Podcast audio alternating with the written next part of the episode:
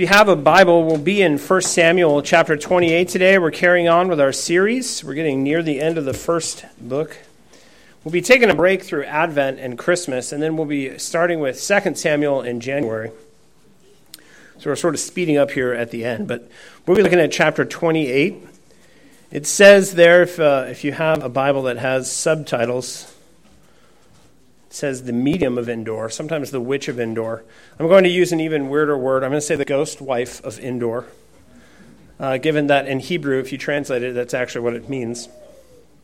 The ghost wife of Endor. No, this is not a Tolkien or Star Wars thing here. This is, this is legit in the Bible. So before we look at this very mysterious story, let's pray together. Father, we thank you so much for your goodness and your kindness, for the, the ministry of Samuel and David and Saul and the authors of this book. I pray, Lord God, that you would open it to us now. It's very mysterious, very strange, very hard to apply to ourselves. Uh, sometimes um, your word, Lord, just demonstrates how different you are from us, how different your culture and um, your vision of the Christian life. I pray, Lord God, that as we consider what's here, that we would not only understand it, but understand you and understand ourselves and our circumstances better. We thank you and we praise you in the name of your Son, and amen. amen. So I'm going to just jump in, but I'm going to actually jump in by going back to the beginning of chapter 25 for a moment. In the beginning of chapter 25, verse 1, we, there was a, a verse I actually skipped. It says, Now Samuel died and all Israel assembled and mourned for him, and they buried him in his, in his house at Ramah. Now, it's, it, it seems strange that they would bury him under, under the floorboards of his own house. Uh, it doesn't seem like the kind of thing he would deserve. But the reason that they did that, the reason they would do that with certain characters in, in the Old Testament, is because they did not want people to venerate them. Um, there's a reason we don't know where David's tomb is. There's a reason we don't know where Moses is buried. There's a reason we don't know where Samuel is buried. And, and as we're going to see, like the, the reason that he's buried in this nondescript place is actually proven in the story. Uh, pe- people want to hear from him. People want to worship him. People want to um, commune with him, even though he is gone. Now, in 1 Samuel chapter 28, we're going to go look at verse 30, uh, verse 3 through 5. Again, I'm skipping some verses there. I'm putting them off till next week. But Samuel has already died. He died several chapters ago. And we take the story up in 1 Samuel chapter 28, verses 3 through 5. It says, Now Samuel had died, and all Israel had mourned for him and buried him in Ramah in his own city. And Saul had put the mediums and the necromancers out of the land. The Philistines assembled and came and encamped at Shunem. And Saul gathered all Israel, and they encamped at Gilboa. When Saul saw the army of the Philistines, he was afraid, and his heart trembled greatly. Now, the note about Samuel's death is a flashback. But it's important to remember that he's gone as the story unfolds. Saul's ban on the necromancer, necromancers might also seem like a bit of an odd detail, but it's actually in an instance where Saul is obeying the law of Moses. It says in Deuteronomy chapter 18, verse 9 through 12 When you come into the land that the Lord your God is giving you, you shall not learn to follow the abominable practices of those nations there shall not be found among you anyone who burns his son or his daughter as an offering, anyone who practices divination or tells fortunes or interprets omens, or a sorcerer or a charmer or a medium or a necromancer, or one who inquires of the dead. For whoever does these things is an abomination to the Lord. And because of these abominations, the Lord your God is driving them out before you. Now, the fact that Saul has banned these people from the land seems like an example of his being faithful. But what we're going to see is that it's just show. It's just show. The Philistines' movements, also another odd detail, it seems, emboldened by most likely by David's raids on Israel. Remember, David is now living amongst the Philistines. He's now raiding the land of Israel. This is, has emboldened the Philistines. They have now invaded. And, and all of these things together, the death of Samuel, the, the absence of necromancers, the invasion of the Philistines, seem like a bunch of random things to throw together. So, what is going on? What do all of these things have to do with one another? Now, as the episode is opening here, battle lines are being drawn. Saul has no heart for it, though. He had one job, right? The reason they wanted a king was that they could be led in the field like the other nations, and now here they are being invaded by the Philistines, and he has no heart for it. So, even, not, even, not only has he failed by the standards of God for a king in Israel, he's utterly failed even the purpose that Israel wanted a king in the first place. He's failed on every conceivable level here. Philistia in, uh, has invaded the land. They've marched some 10 or 15 miles southwest to the Sea of Galilee, seeking to control the strategically important valley of Jezreel, cutting east west across northern Israel. Philistia would cut off the, the northern tribes from the southern tribes, interrupt communications, interrupt supply lines, and be in a actually pretty good position to attack the, the entire land. From this particular valley, not only is Israel split in two, but the, the uh, Philistines will be able to attack both north and south anywhere they want. They just travel up and down this valley and they have access to the whole land. What's interesting is this is a bit of a foreshadow of what eventually happens. There's going to be a bunch of foreshadowing here about what happens to the, to the Israelite kings, because we know later that the kingdom is actually divided in two. So the Philistines here are foreshadowing what is going to happen to the kingdom of Israel. It is going to be split in half. But it's going to be done from within, not from without. To prevent the Philistines from uh, gaining this advantage, Saul sends his, his army to Gilboa, blocking their way. A fight is imminent, and therefore he is terrified. Fear is one of the most important themes of the whole chapter. Saul is afraid in verse 5. The witch he consults is frightened when Samuel appears in verse 12. Saul assures her that she has, in fact, nothing to fear. Saul himself admits that he's in distress, verse 15. When Samuel tells Saul that he would die, Saul becomes very afraid, verse 12, terrified in verse 21. Saul's fear had been growing since his initial failures in chapter 13. And this is what is important. As, as, as this story goes, most of us have probably never had anything to do with a necromancer, unless we're watching Harry Potter, of course. But how many of you guys have ever been gripped by fear? How many of you have ever had fear assailing you again and again and again? So, right out of the gate, we see that this story is applicable to us right from the get go. We all experience deep fear. We all are disheartened to the, to the struggle that lies before us. Saul's fear has been growing since back in chapter 13. When Goliath taunted Israel, Saul and his men were greatly afraid and dismayed. It says in uh, 17, verse 11. When Saul tried to kill David and failed, he began to fear David. It says twice in chapter 18. Now, faced with another Philistine assault, Saul is fearful to the point of inaction. He stops. He sends his army. He doesn't attack. He doesn't retreat. He just puts his army in a camp and he stops. He's completely incapacitated by fear. And what we see here is if fear is not repented of, if fear is not dealt with, if it's unholy fear, not the fear of the Lord, if it's human fear, fear of man, fear of circumstances, fear of failure, this kind of fear, if not dealt with, eventually becomes something that completely incapacitates us, disheartens us, and, and eventually will lead us to idolatry. The repetition of fear and the intensification of the language of afraid to very afraid to then terrified shows the progression here. If you don't deal with it, it, you're not just going to be afraid, you're not just going to be very afraid, you're not going to just be terrified, you are going to be completely incapable of dealing with your circumstances. You will be so afraid, you will literally just lie down on the floor, and th- that's it. This is further evidence that the Spirit of God has departed from Saul. Right? We've heard, it's been a while. But, w- but what the authors are trying to do is they're trying to remind us that the Spirit of God has actually departed from Saul. Romans 8:15 For you did not receive the spirit of slavery to fall back into fear but you have received the spirit of adoption as sons by whom we cry abba father 2 Timothy 1:7 For God gave us a spirit not of fear and power God, God, God, gave us a spirit not of fear, but of power and love and self control. What, what happens when you have the Spirit of God? You are not afraid. You fear Him and you fear nothing else. What happens when you have, you don't fall back into slavery? And so when these things persist, what will happen is there will be a disconnect between you and God. There'll be a disconnect between you and His Spirit.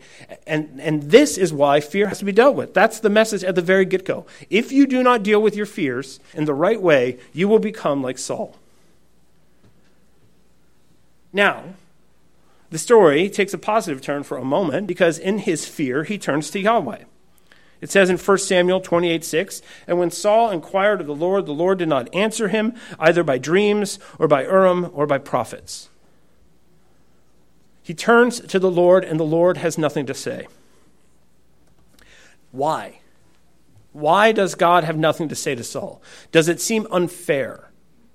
There's, there's a growing movement of people who, who read and interpret this book, and, and it seems to be all the sympathy is on the side of Saul. Poor Saul, right?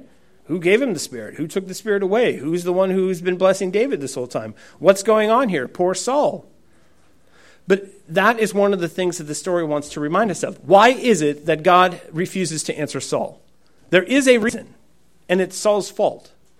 And, and demonstrating the age in which we live, where personal responsibility is something that we really don't want to talk about, don't want to deal with, nobody wants to blame Saul for Saul's condition.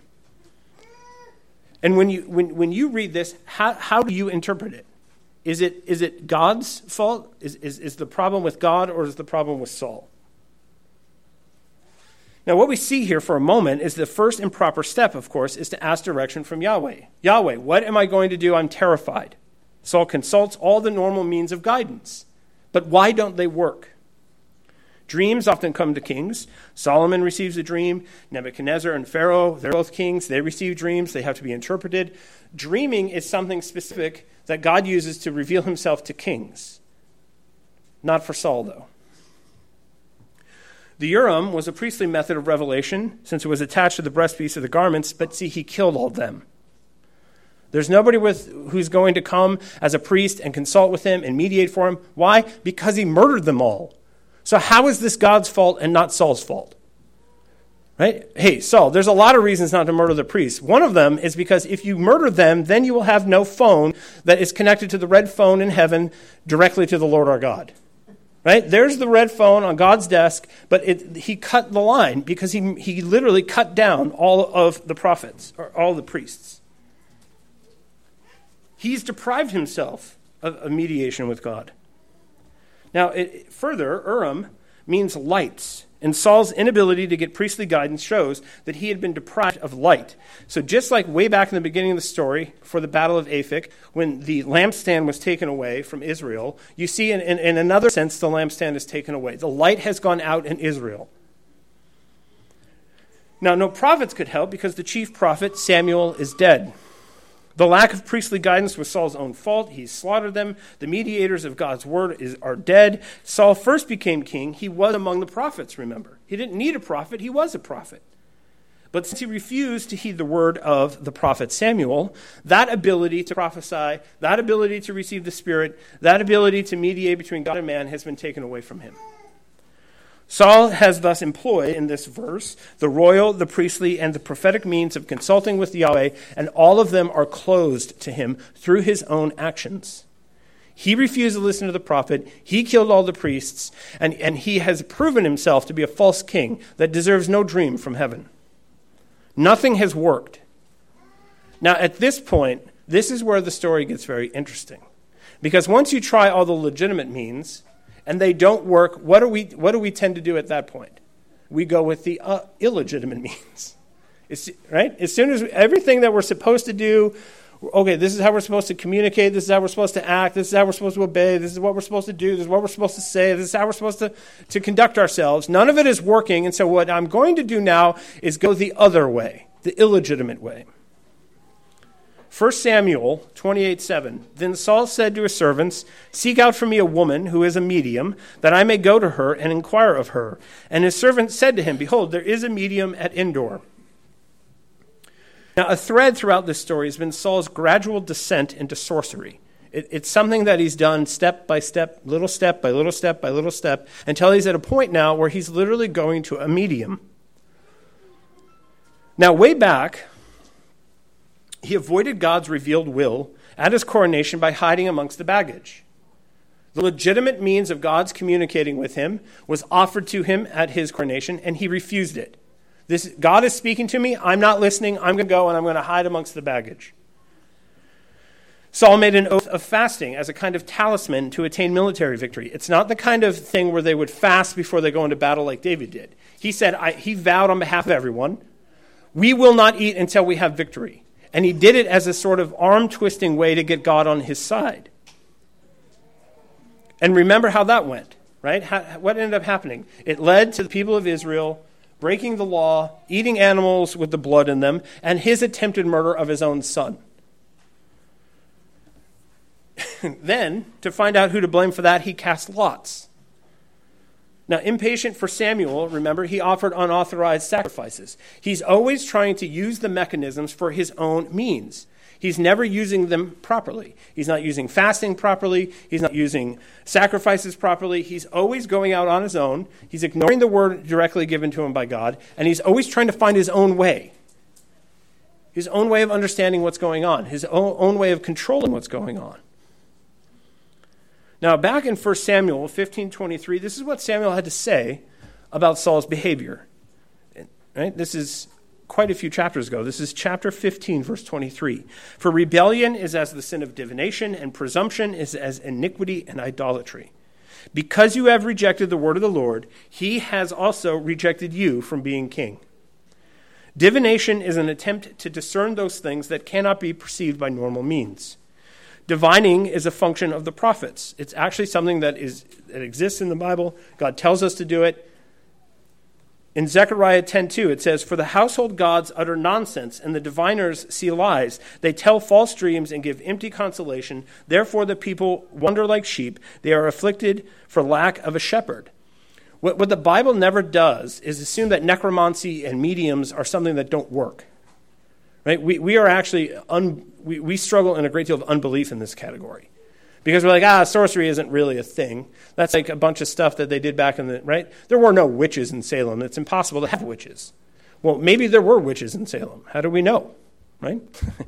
um, if you go back to Exodus in the scriptures, what happens? The, the court magicians are able to do the first three uh, um, curses that Moses is able to do. How did they do that?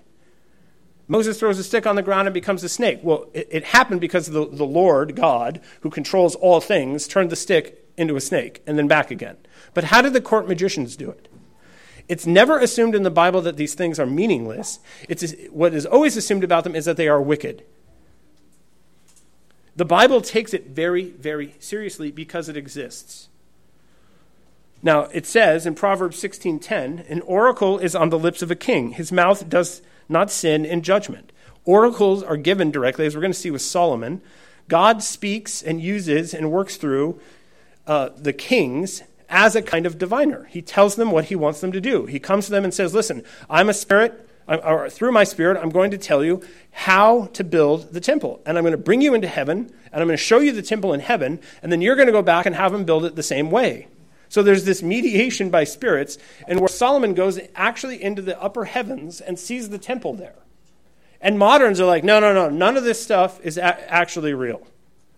So part of what this story does is it, it, it shows our unbelief, our unbelief in very basic elements of the scriptures. There's no such thing as magic, there's no such thing as sorcery, necromancers can't exist, there's no such thing as a Ouija board. The reason I hate Ouija boards isn't because Ouija boards are stupid, but because if you use them, and you, right, there, there are plenty of fallen angels who will use a Ouija board to, to lead people astray. I, I, in high school, I knew a young man who was speaking to, to demons, and they lured him into uh, killing himself. And, and I know that he, and he used to come and he'd be like, oh, yeah, the guy comes to me and he talks to me. And you're like, stop with the drugs. And it turns out he didn't do any drugs. Everyone thought he was doing drugs. And so here I was as an unbeliever. Part of what I didn't like as unbelief with the Christian worldview is that it didn't know how to deal with these kinds of things. Okay, we, we, we, we accept the explanation that, that people who appear to be speaking to people out on the street, they just have some wires crossed. That's it. There's never anyone that they're actually talking to. It's simply that they just need pills. And so the, the whole biblical worldview is undermined by moderns, especially Christians, because we think all of this stuff is nonsense. There was a story I heard once of, um, of a missionary. Um, he told this story about a tribesman. So the, the plane lands uh, in the middle of nowhere. I think this was on one of the islands uh, off of South America. And there's this man kneeling there, and he sees the missionary get off the plane, and the spirit, who's his friend, is like, You got to kill that guy. And he's like, Okay right? We're just, we'll kill him. Well, later, that man who was given that order by the demon is actually converted, and he would talk about the fact that there were spirits in this land. And, and it was really hard for him to get the Western Christians to believe him. But what, what does it mean when it says we fight against principalities and powers of the air? Is that true or isn't it? Are people accessing those or not? Are we struggling against flesh and blood? Now, we know that the Bible says that. Oh, we don't struggle against flesh and blood. We struggle against principalities and powers of the air. And then you're like, well, what's a principality and power of the air? And all the modern Christians just stare. Uh, I don't know. It's definitely not a Ouija board because none of that really exists. Right? People don't actually talk to spirits.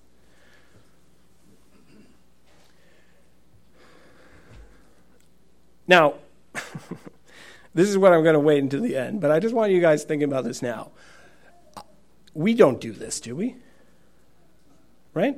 I, I, if I actually came over to your house and went through your board games, I'm not going to find a Ouija board. I hope. I'm assuming I won't. So then, how, how in the world are we going to apply this to ourselves? Like, okay, Mike, I grant the fact that we, we don't uh, we, we have a difficult time with the way that the Bible describes the world, that there are spirits that are evil that you can't access that God doesn't want you to. Fine. But that is all in the past, right? That's all an uneducated age. That's all in the age back then where they used to believe in those kinds of things, you know, like the dark ages. How are we going to apply this to ourselves? Now, moving on for a moment, setting that aside, Apart from God's designated mouthpiece, such as the prophets and some kings, divination is condemned. It's believed to be true. It's believed to be to exist, but it is condemned. God's people are forbidden to use divination and enchantments as the pagan world does. Now, remember, it was asked, is Saul among the prophets? He would like to think so, but the divining spirit was taken away from him, so he can't turn within himself and do this now. He killed the prophets who used the Urim. God does not visit his dreams. Saul prostitutes the act of divination. Since I can't do it and I can't find anybody else who can do it who's legit, I'm going to go now and find a person who can do this for me who's not legit. What I find fascinating is even though he condemned all of this and said none of this is allowed in my land, why is it that he's able to turn to his men and they all know exactly where to go? Right? This is, um, I was. This is always really funny. Um, you know, my dad used to talk about stories when he was a policeman, and they're like, "Yeah, there's you know, there's no gambling in this city," and you'd be like, "Oh, okay." And then later after work, you know, they'd be like, they go down to a place where they knew there was an illegal poker game, and all the cops are like, "Yeah, we know where this stuff is. It's not that people don't know where this stuff is. It's just we keep it in the dark." So this kind of hypocrisy that exists in, in, in our in our world today exists here. Why is it that something that's illegal, they all know exactly where it is, right? And, and I mean, it, culturally, this is always how men are. Why is it that men in the field always seem to know where the whorehouses are, like on the front lines? First off, why, are the, why is there a whorehouse on the front lines? Well, because the men need something to do on their time off. And why is it that everybody, including the officers who tell everyone not to do it, know where it is? Uh, we, we, were just watching Band of Brothers, and there's a, there's a moment where, where that happens, where all the officers are like, oh, I have no idea where that is. And they're like, it's down there. It, it, it's shocking what we're willing to believe. Right? We're told that things ought not to exist, and yet everybody knows where they are, and we just act like it. We act like they're not supposed to. We act like it doesn't really exist. I could get into the whole pornography thing, but I'll save that for another time. Saul's communication with the Lord has ended because he has refused to listen to him. Right? That's been the point up to this. He stopped listening to God, and so God has nothing to say to him. And now what he's going to do is he's going to try something that is illegal. He, he's been this way all along, though. All along, when he's trying to get information on David, he doesn't mind where the information comes from. Remember Doeg the Edomite. Doeg the Edomite, who shouldn't even be there serving Israel in the land, they ought to get rid of him. And yet Saul uses him as, as a means of communication to, to, to inform on and know what's going on with David. So there's a long history here of Saul using the, in, the incorrect form of communication, the wrong kind of informants. Having exhausted legitimate means for consulting Yahweh, he now seeks illegitimate ones. Now, through necromancy, necromancy was banned. His men know where it is. And I'm going to say this is why in Hebrew it's called a ghost wife She's, you know, some say it's a witch, some say necromancer, some say medium. Ghost wife works because she's a woman who helps a spirit communicate with people. She's a helper of a spirit. That's why they call her a ghost wife, because wives are supposed to be helpers of their husbands. She is a helper of spirits, therefore, she is a ghost wife. This is where the phrase comes from.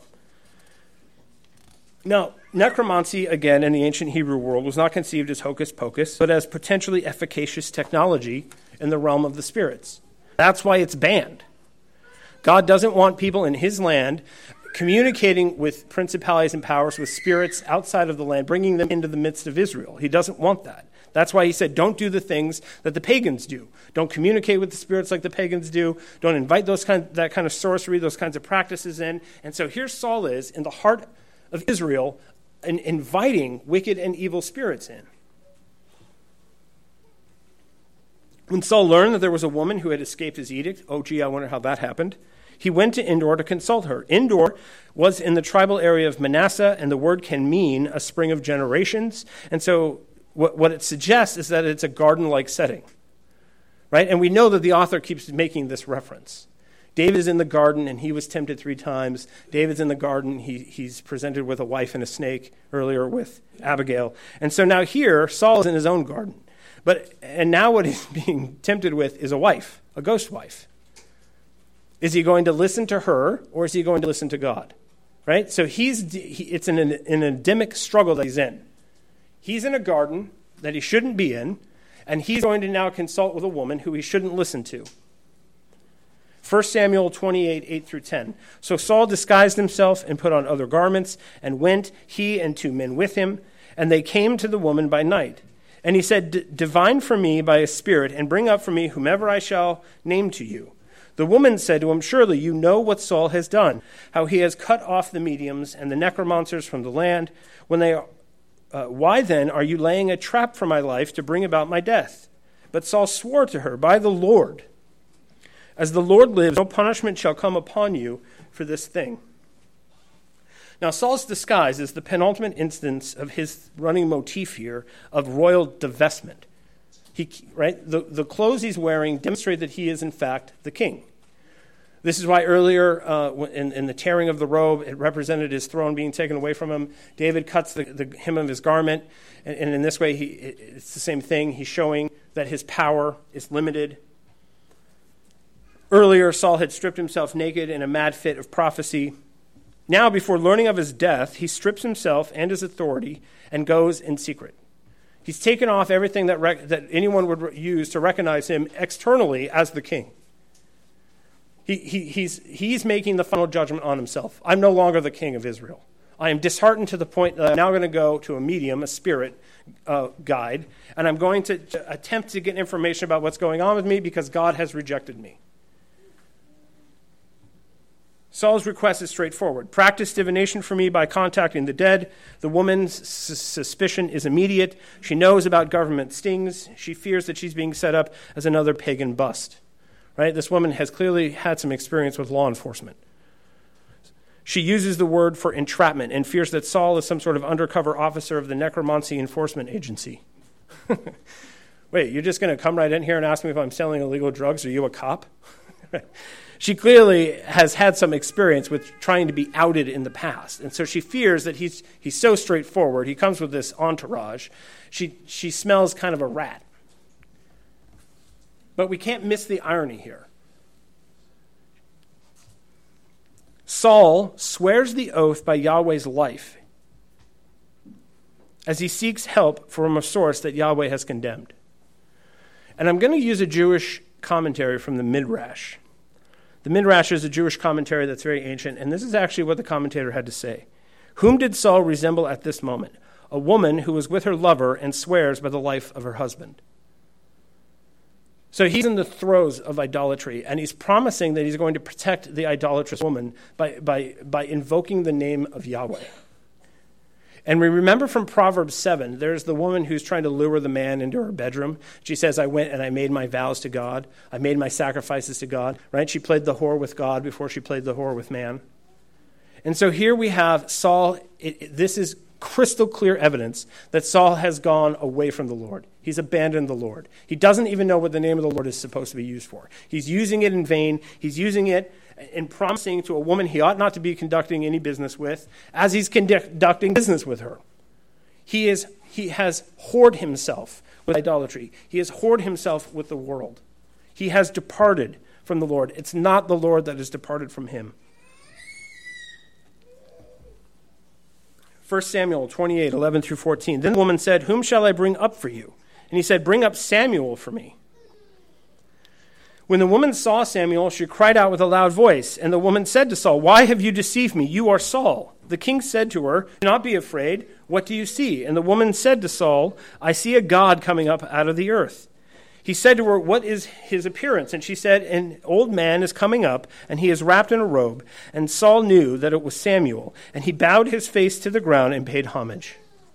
Now, how then does one explain this piece of necromancy? Why would God allow this thing? Okay, now, it, just the cosmology of the whole thing. There is a kingdom of the dead, it's called Hades. Um, in, in, in Hebrew, it's Sheol. There's a place where the dead go. Now, who's the king of this place? Who is the king of this kingdom? Well, God is. God says, don't use divination, don't do it.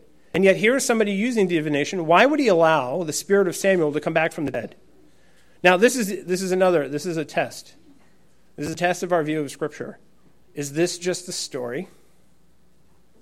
Right? This is, this is what recently at our CREC meeting last week, this, we're going to open the Word of God. We're going to tell you what the Word of God means. We're going to tell the world what the Word of God means. And we're going to take all the laughter that comes. This is not just a story. And I think all of us need to sit down and consider, seriously consider how we've hoarded ourselves with the modern paradigm. Here is Saul, the king of Israel, sitting down talking to the ghost of a dead man. That's what the scripture is telling us. And it's not just a story, it really happened.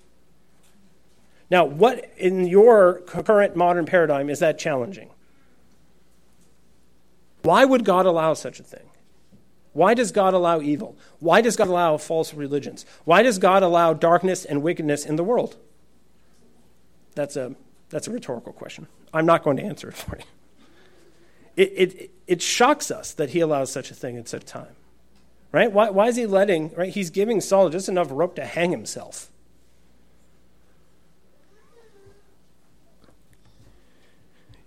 Yahweh's word is spoken. Remember, remember the prophet Balaam? Remember the prophet Balaam who was hired to come and curse Israel? And he came, and even though he was a false prophet, God used him to proclaim something that was true. And what we have here is that God wants to communicate with Saul, and he wants Saul to see how far he's fallen in, in, his attempt to communicate with the Lord. And so God is going to allow this because he really wants to get a word through to him, but he also wants him to see how far from grace he's fallen. The author is very discreet, as they usually are in instances like this. They don't tell us how it works. And I'm very grateful they don't, because how, how quickly would some of us be in our desperation and in our fear be like, well, it worked for him, maybe it'll work for me. So I, I appreciate the fact that they don't actually tell us how. But the ghost wife gets more than she's expecting. Usually, the way that this would work is there'd be this sort of wispy little spirit that murmurs, and that she would have to listen very carefully to, that nobody else could hear, and then she would explain what the murmuring, whispering voice says. But instead of that, what comes up out of the ground? Something that looks like God. And she uses the word Elohim, which is a plural and can refer variously to judges, authorities, and God. It's the word gods. Gods come up out of the ground and she's terrified because it's not the whispering, right? The Lord God has allowed not just some whispering voice to come, but, in, but Samuel himself to come up out of, out of the earth, whatever that means, to appear as himself. And, and what we see is what we look like in the afterlife. Right? I've said this before. I got it from C.S. Lewis. We are all on our way to either becoming a horror that would terrify us or something that if we saw it now, we would want to worship it. And this proves it. He comes up out of the ground, and you can see that whatever his experience is in the afterlife, it makes him look to people on earth like a god. And, and what clues us in as to who and right why all of a sudden it's just an old man wearing a robe. Well, the robe is what tells us who he is. Because you go all the way back to the beginning in chapter 2, verse 19. Hannah was bringing a robe to Samuel every year.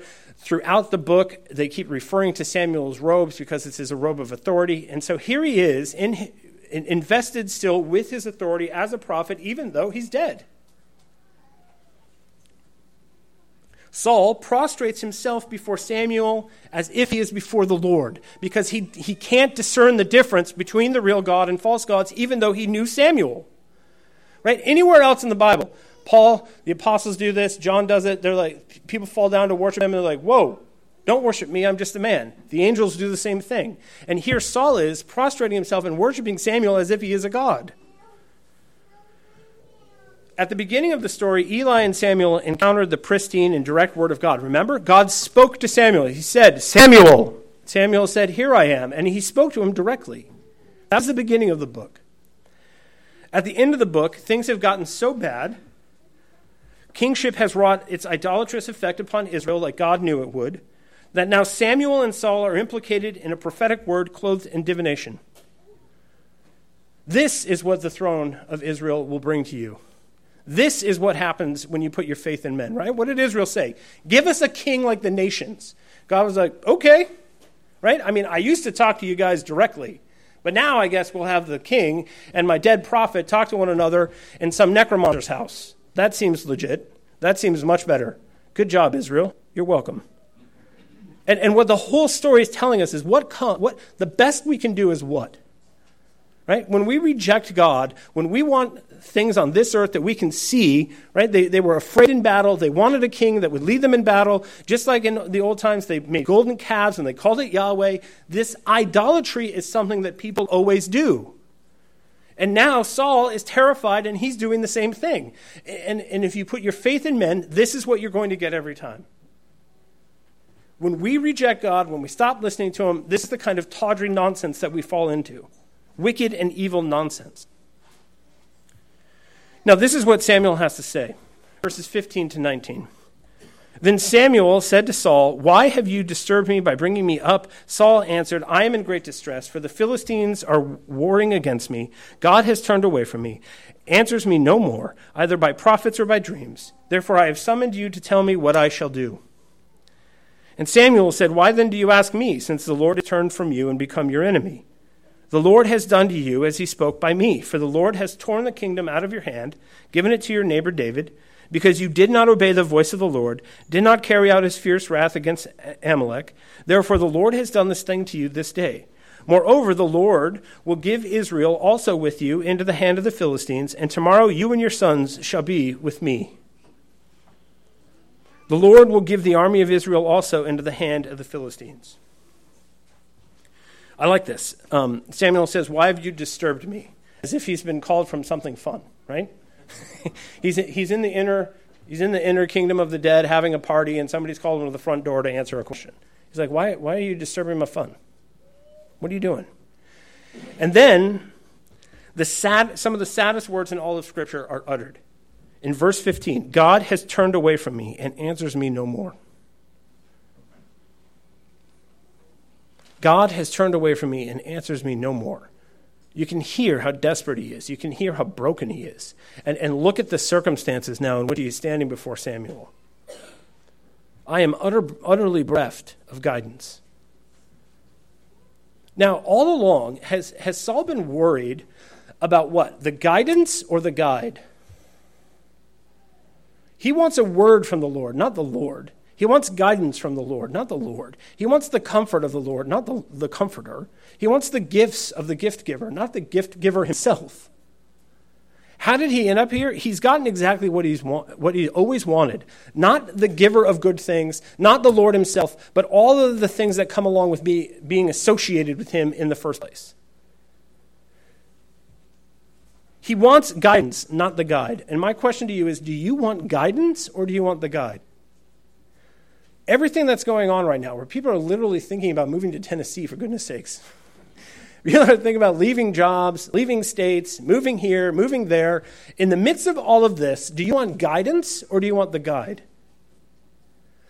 Is it perhaps possible that we, like Saul, are right now, in our fear and in our trepidation, feel bereft of counsel, bereft guidance, seeking and seeking and seeking and seeking more guidance, or are we seeking and seeking and seeking the guide? What would you rather have? Would you rather have absolute certainty about the next six months or Jesus Christ? That's why they pay me the dollars. Because at times, I myself don't know. Well, can't we just have a little guidance? I mean, a little? Like, there are people really starting to suffer now. It's not like, again, all last week we're at our, our pastors' meetings, and people are like, whoa, man, you're from Washington. Do you need a drink? It's like, yes, but I'm actually, it, it's actually mostly up to this point just been annoying. It's getting serious now. And they're like, really? And I'm like, yeah, it's really just kind of, I mean, you put this thing on to, so you can go to Costco and bulk buy the goods, and it's kind of annoying. But now people are like literally losing their jobs. And, and now, right now, do we feel bereft of guidance? And if so, is our response to seek and seek and seek more guidance or the guide? It, it's very clear. Samuel gets right, right down to the heart of it. You didn't listen, you didn't hear him, and he has nothing further to say to you. Right? I, I, I, I'm, I'm a, as a parent, I have six kids. I've, this has happened. It gets to a point with some of my kids where I'm like, I have nothing further to say. You didn't listen the first 10 times I said it. So now what I'm going to do is just discipline you. I have nothing further to say about this subject. And in my frustration, right, I just like, I'm done. I'm done talking. I'm going to just do now. Now, imagine how God feels, right? Here's God t- trying to talk to him th- this way talk to him through the prophets, talk to him through dreams, talk to him through the priests, talk to him, talk to him, talk to him. And Saul's like, eh, what, what's he going to do eventually? He's going to stop trying to talk to him. He's like, You don't want to hear what I have to say, so I'm not going to say anything else further to you. And Saul feels it. He feels it in his heart. I, this is why he's disheartened. I am utterly bereft of guidance. God has turned his face from me. God has nothing to say to me. And we see in his turmoil what he digs in deeper and deeper and deeper is give me more guidance, give me more guidance, give me more guidance. And he just gets further and further and further away. And now he's talking to a ghost who's beckoning him down to Hades. This time tomorrow, my friend, right? Just walk out that door. Just come towards me now. You and your sons. You're all going to come down and come to the party with me. He's literally being lured into Hades by, an, uh, by a ghost. This is where it's gotten him.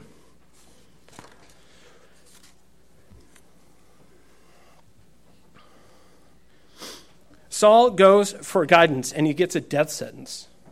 You're going to die. Your kids are going to die. You are going to be with me this time tomorrow. Now, what we can see in this whole thing is the history of Israelites, the, the history of the Israelite throne in miniature.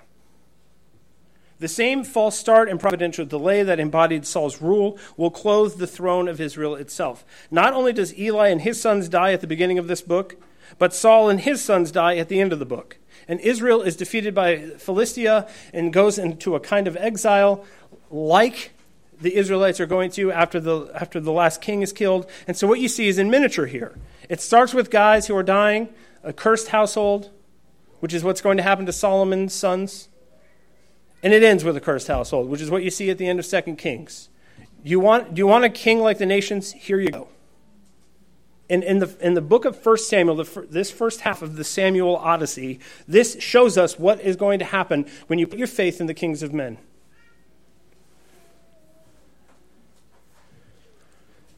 Now we have a Last Supper of sorts chapter 28, verse 20 through 25. Then Saul fell at once full length on the ground, filled with fear because of the words of Samuel, and there was no strength in him, for he had eaten nothing all day and all night.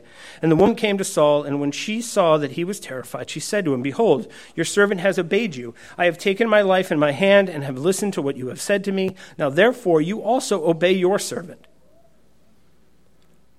Let me set a morsel of bread before you and eat, that you may have strength when you go on your way. He refused and said, I will not eat. But his servants, together with the woman, urged him, and he listened to their words. So he arose from the earth and sat on the bed. Now the woman had fattened a calf, had a fattened calf in the house. She quickly killed it. She took flour, kneaded it, baked unleavened bread of it, put it before Saul and his servants, and they ate. They rose and went out that night. Now, doesn't that sound like the Last Supper? How did Adam do? In the garden, did Adam take food from a woman and listen and take advice from a woman and food out of a woman's hand, and it led to the fall? And so now here is here, here's Saul. It's not funny. I'm sorry. I'm laughing. Here is Saul literally taking the advice of, of this woman he ought not to listen to, taking food from her hand, and falling just like Adam. And, and it says he goes out into the night. And that's exactly what it says in John chapter 13 Judas. Judas ate, and then he went out into the darkness.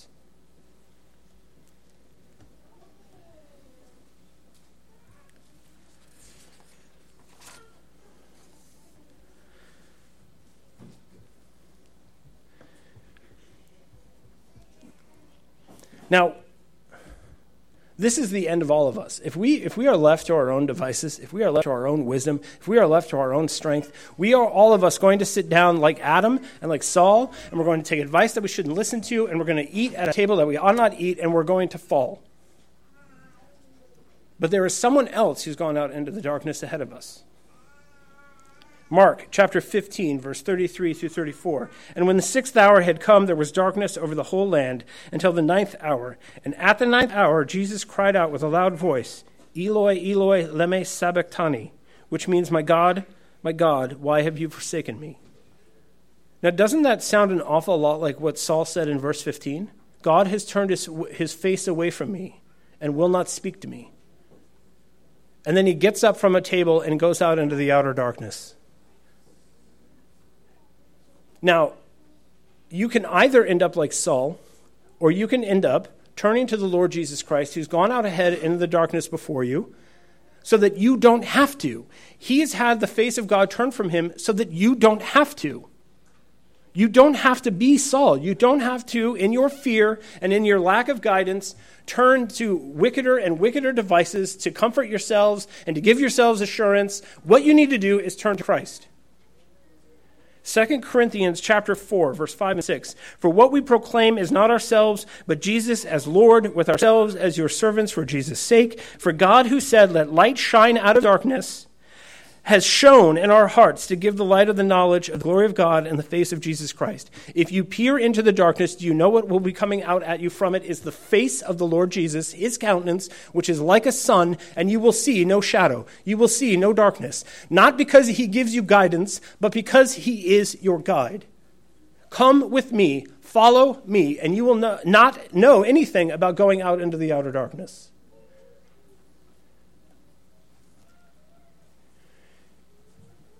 They're purposely now, by the divining spirit that comes down from heaven, this story is filled with all kinds of, of reality check details, but also the gospel itself. What happens to Saul is what happens to Adam, is what happens to all of us when we rely, when we rely upon ourselves, our own wisdom, our own strength. When we like the guidance more than the guide, you're going to end up eating at, at night in the, in the darkness with a necromancer. Right? If you want the countenance of the Lord Jesus Christ, if you want light in the midst of darkness, if you want a divine spirit so that you're never bereft of God's word, it says in John 16, John 16, when the Spirit of truth comes, he will guide you into all truth, for he will not speak on his own authority, but whatever he hears, he will speak. And he will declare to you the things that are to come. He will glorify me, Jesus says, for he will take what is mine and declare it to you. Do you want light? Do you want a divining spirit? Do you never want to be bereft of guidance? Now, and this is the trick now. Jesus' guidance is this follow me. Um, follow you. Follow you through losing my job? Following you, follow you what? Follow you to another state? Follow you to. I, I want more information than that. Can you give me more information? Can, can you make sure that I'm going to be comfortable and safe? Uh, yes. Uh, okay, well, I'm looking around and all I'm seeing is darkness. I'm looking around and all I'm seeing are the Philistines getting ready to fight I, am I'm, I'm trying to, you know, divine what you're doing and I can't figure it out. And, and all you want me to do is just look at you and follow you wherever you go? Yes.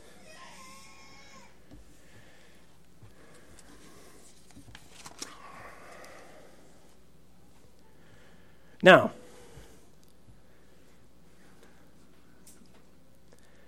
what are you going to choose? Are you going to choose the guide, regardless of the level of guidance you right? You, how much detailed guidance do you want him to give you? And if he doesn't give it to you, are you going to stop following him? And I'm going to say something now because, right, again, like raise your hand if in the last two years, in the midst of all this chaos, you've gone to a necromancer. Okay, good. That's a good start. I'm proud of you. Okay, how many of you have turned to a divining spirit? Okay, good, good. Well, let's think about it this way. How many of you have gone and sat down at the internet and tried to bring up from the internet someone like Q who's going to tell you what's really going on? Right? How many of us, in our despair, in our uncertainty as to what's going on, turn to people like Lew Rockwell, Drudge, Matt Walsh, Joe Rogan? Right? We're, none of us ever seek a divining spirit who's going to give us guidance in the midst of all this darkness, right? Now, I want to be very careful here because it's very difficult to get real news about what's going on in the world, isn't it? Can I get an amen? Amen. Okay, I, I, remember years, years. You know what I would do when things would get really rocky in my life? From 9 to 12, I'd sit down and listen to Rush because there's a voice that just guides me through the darkness. But what's wrong with, like, okay, Jordan Peterson, Joe Rogan. Let's talk about Joe Rogan for a moment. Did anyone see two weeks ago when he talked about how Christians are stupid? Yeah. Right? And all these people are like, man, I need a prophet. I need a divining spirit. Somebody needs to tell me what's really going on, how we're really going to make it through this. And we sit down and we listen to a false prophet. And you're not at that point just getting news from him. And how, right? How much table fellowship are we going to have with a guy like Joe Rogan? Matt Walsh is another one. He's even a Christian. That's fine. But you know, last week he, he, he, he in reference to Reformation Day, was like, "What's wrong with you people? Why would you make such a big deal out of something so stupid and divisive?" And I'm like, "How much world? How much do our worldviews really gel here, my friend? How many of us really want to know what's going on? We really want guidance. And so, what do we do? We don't turn to necromancers. We go to the internet and we say, "Conjure up for me a spirit." who can guide me through this. Thomas Sowell, even. Thomas Sowell is a genius. I love him. And I was thinking the other day, after about an hour and a half of listening to his audiobook, and I was like, what was it that I read this morning out of the Bible? My 15 minute devotional time. I can't remember.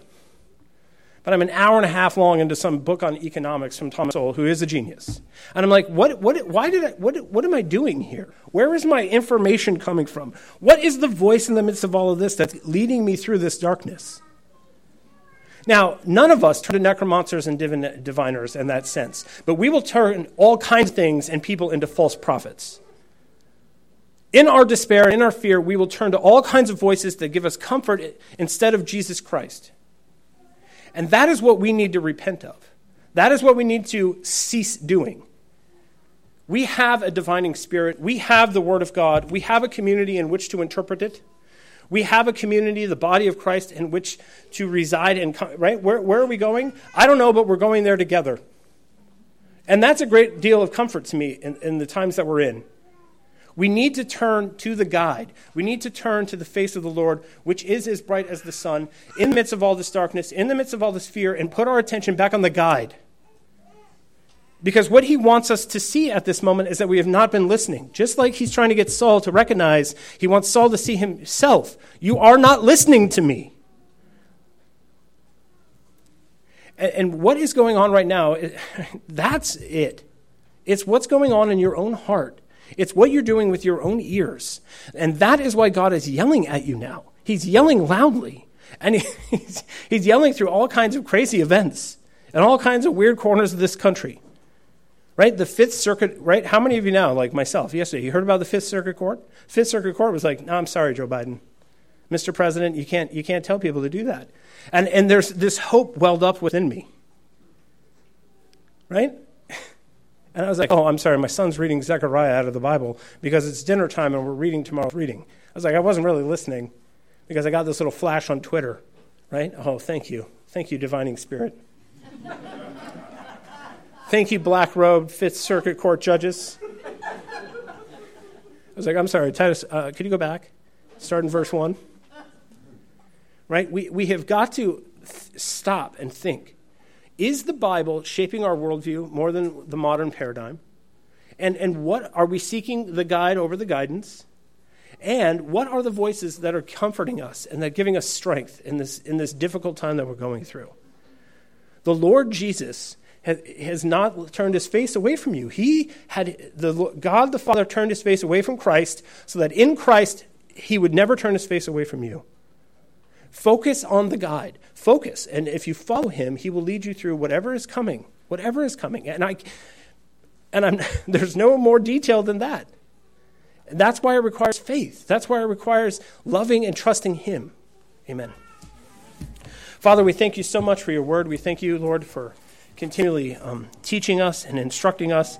Lord, I pray that we would um, not be cynical, Lord, about the word of God, that even though there are difficult things in it to understand, even though it's so different from the way we think about things, we pray, Lord, that we would be conformed by it into images of, of your Son, that we would trust him and look to him, the guide, Lord, that we would follow the Lord Jesus through these difficult times, that we would put our faith and our trust in him, and that we would not look away. In Jesus' name we pray, amen.